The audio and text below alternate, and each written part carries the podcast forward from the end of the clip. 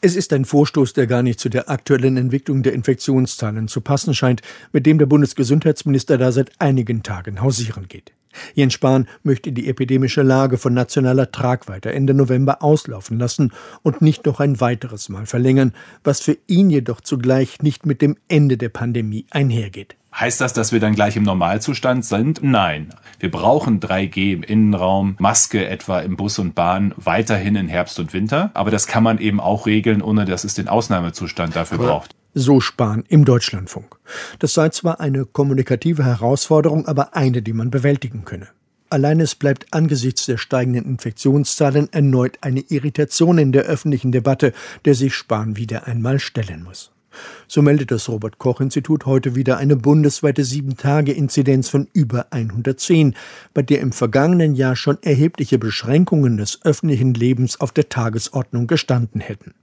In ersten Landkreisen liegt die Inzidenz bereits über 500 und die Fallzahlen in den Krankenhäusern nehmen wieder deutlich zu.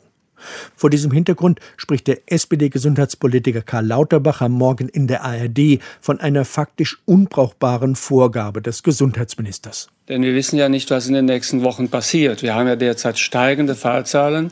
Wir haben auch wieder steigende Zahlen in den Intensivstationen.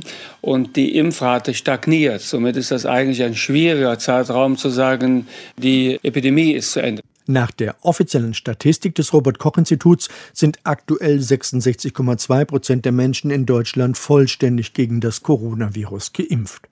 Das sind rund 55 Millionen Menschen.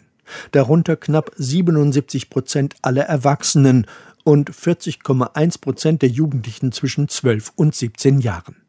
Umfragen haben aber auch gezeigt, dass dieser Wert jeweils um bis zu 5 Prozent höher ausfallen könnte, da es immer wieder Verzug bei den Meldungen gibt. Über eine Verlängerung der pandemischen Lage muss der neue Bundestag entscheiden, der sich morgen konstituiert. Ohne einen entsprechenden Beschluss läuft diese Ermächtigung für den Gesundheitsminister Ende November automatisch aus.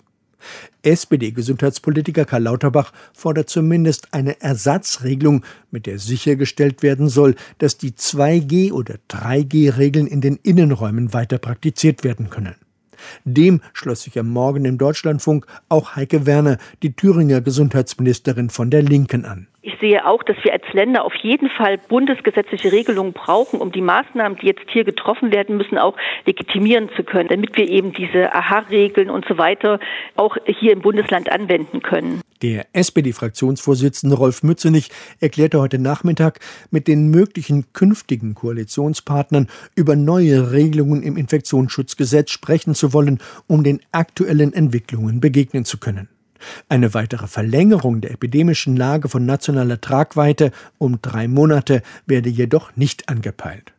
Das betonte auch der parlamentarische Geschäftsführer der FDP, Marco Buschmann, zumal die Liberalen das schon seit geraumer Zeit fordern.